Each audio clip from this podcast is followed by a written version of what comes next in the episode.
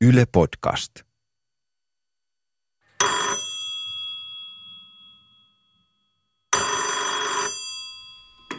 Seela, Maini Marjatta Sella, omaa sukua Virtanen. Minulla oli erikoinen aviomies. Milloin sä näit Eeliksen eka kerran? Se oli Sampalinan kesäteatterissa 61 Turussa. Mä olin siis kiinnitetty Turun kaupunginteatteriin Seela Virtanen nimellä. Ja Kirsti Karhi, joka aina sanoi, että hei, siellä on semmoinen kiinnitetty myöskin semmoinen kuin Eelis Sella samaan aikaan Turun kaupunginteatteriin. Ajattele, minkä nimen sä saisit. Minkä nimen? Seela, Sella, semmoista nimeä ei voi keksiä edes keksimällä.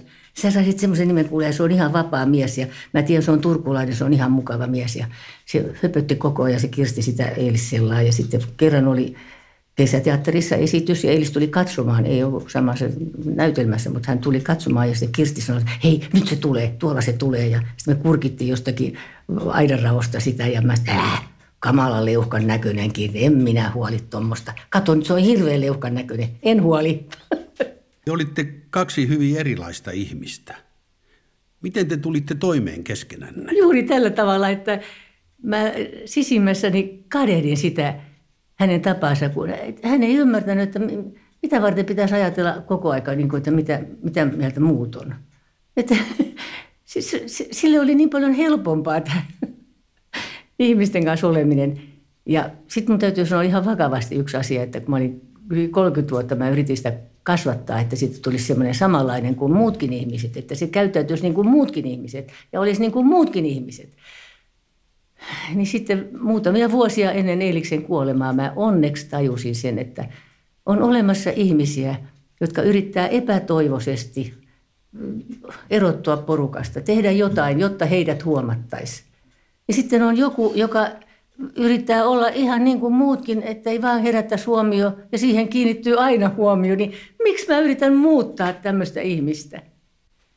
Mutta se, se, se kesti melkein 30 vuotta. Teillä oli myös kriisejä. Näin sinä kerroit 20 vuotta sitten. No oliko semmoisia tilanteita, että, että olisi ollut pahoja kriisiä, että oli katkoa? Oli.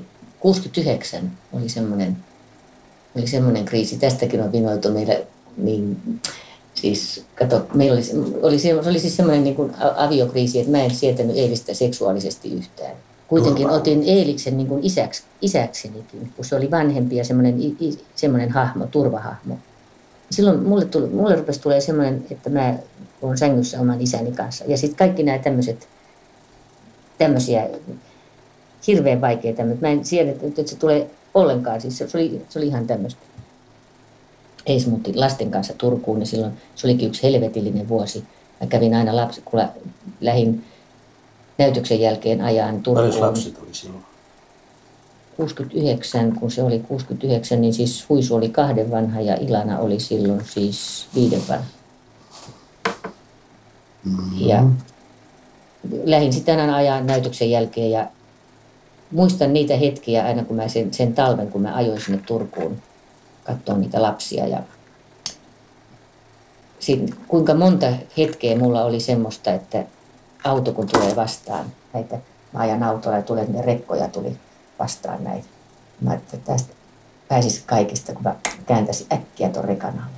Ja sulla oli siis semmoisia, että mun täytyy oikein, nyt tulee se rekka, nyt se tulee se rekka, mun täytyy pitää se tällä. Käännä, käännänkö mä tonne rattia vai pidänkö mä sen tällä puolella? Käännänkö mä rattia vai pidänkö mä tällä? Tämmöistä se oli. Sitten Eilis oli niin viisas, että sekin meni sitten yhden naisen kanssa. Mutta se kun oli vaan... Oli niin viisas. Se oli, se, se, oli, se oli sitten, mä huomasin, että se oli semmoinen pelkkä kosto mulle, tai joku tämmöinen, mikä lie. Niin silloin, kato sitten tämmöistä tämä meidän avioliitto, on, että minä pistän Eeliksen soittaa, että sä soitat sille naiselle. Sä et käytä sitä naista hyväksi, koska se nainen on sinun nyt todella rakastunut.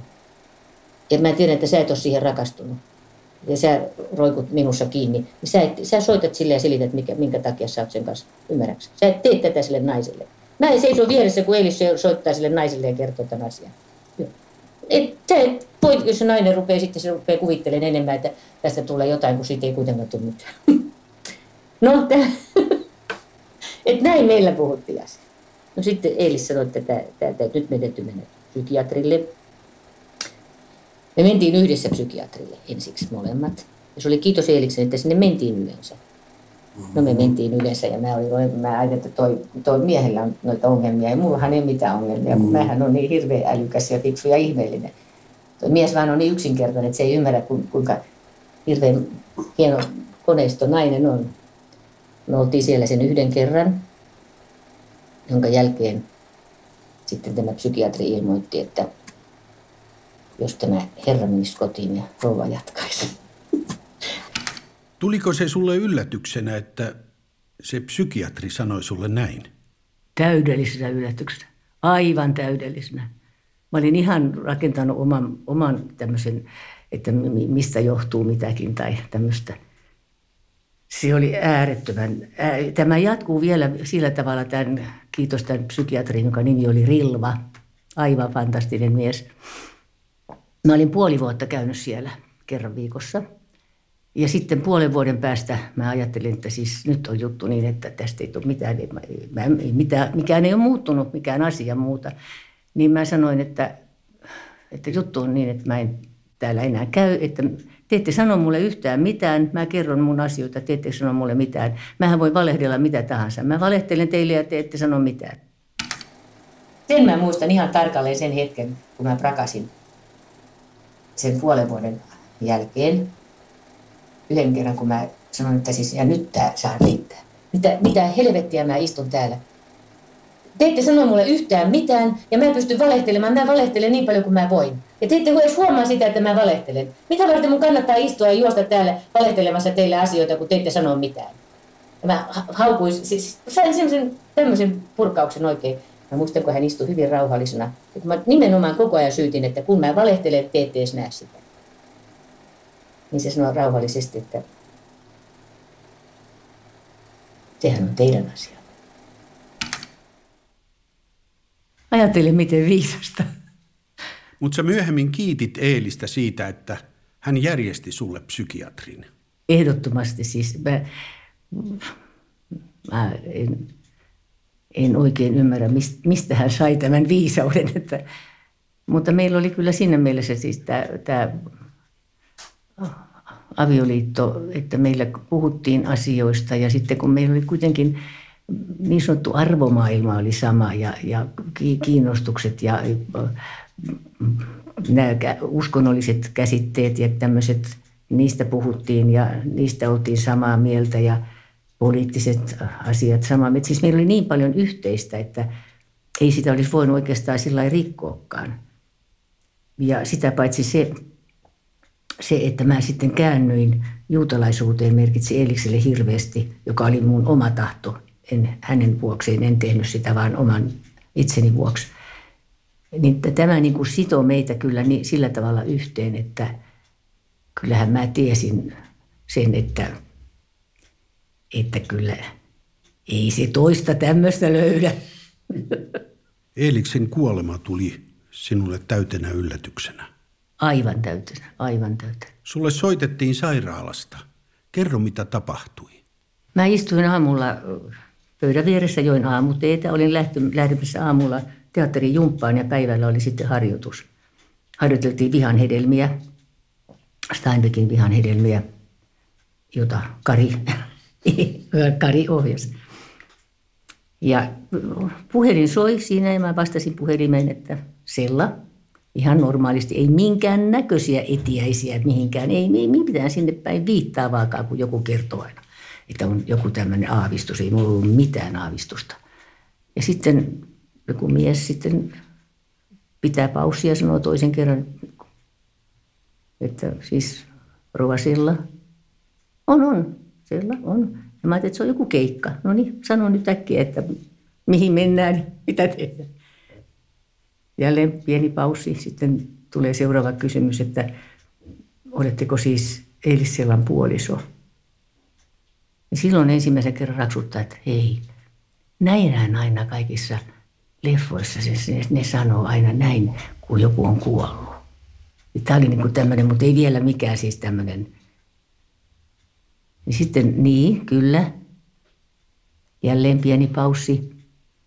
Hyvin rauhallinen mies ääni sanoi, että minun on valitettavasti ilmoitettava, että miehenne on juuri menehtynyt. Niin sitten tämä tämmöinen tajunta, että menehtynyt. Eihän ne koskaan sano, että kuollut. Ne aina käyttää tämmöisiä sanoja. Ja mitä? Siis se on kuollut. Ei se voi olla kuollut. Ja samanaikaisesti raksuttaa tämmöinen näyttelijän mekaniikka, mikä tämä nyt sitten onkaan, että mä huomaan, että kaikki voima valuu, vaikka mä istun, niin mun jalkoihin. Että jalat on niin kuin olisi sementtiin painettu tänne paino niin hirveästi, että mä en olisi jaksanut nostaa niitä pois. Ja sitten samanaikaisesti tämä, että aha, Eilis on kuollut. Tämä täytyy muistaa, että tällä tavalla voi reagoida siihen näyttelijäreagoida, että voima menee niin kuin jalkoihin. Ja sitten vähän ajan päästä se tulee niin kuin pois sieltä. Koko ajan tämmöinen, tämmöinen kummallinen, että mun täytyy reagoida, miten mä reagoin tähän. Mun täytyy muistaa ja painaa ne mieleeni. Tietysti tämä osa myöskin tämmöistä itsevarjelua tai tällaista, mm. että, että, että psyyke toimii tällä tavalla. Ja näyttelijän psyyke tietysti, joka on tottunut poimimaan asioita koko ajan, niin to, toimii näin. Mutta se, se, että samanaikaisesti sitä kontrolloi itsensä, niin se tuntui niin hullulta.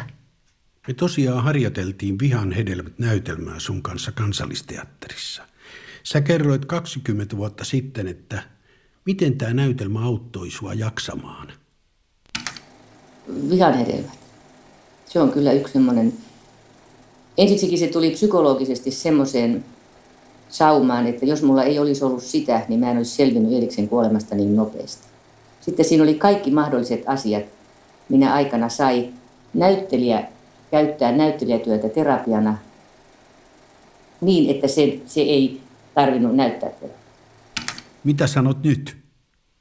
Ihan sama, ihan sama, että se, se todella auttoi. Tämä, tämä työ on muutenkin semmoista, että tämähän ei ole terapiaa, mutta tämä on terapeuttista. Stremlen, Vöglen, auf die schlaf mein treuer Kind. Bei dein Wiegel und dein Nahrung sitzt auf Ende und singt. Bei dein Wiegel und dein Nahrung und singt. Lulu, lulu, lulu. Hyvät kuulijat, tämä tarina on tosi.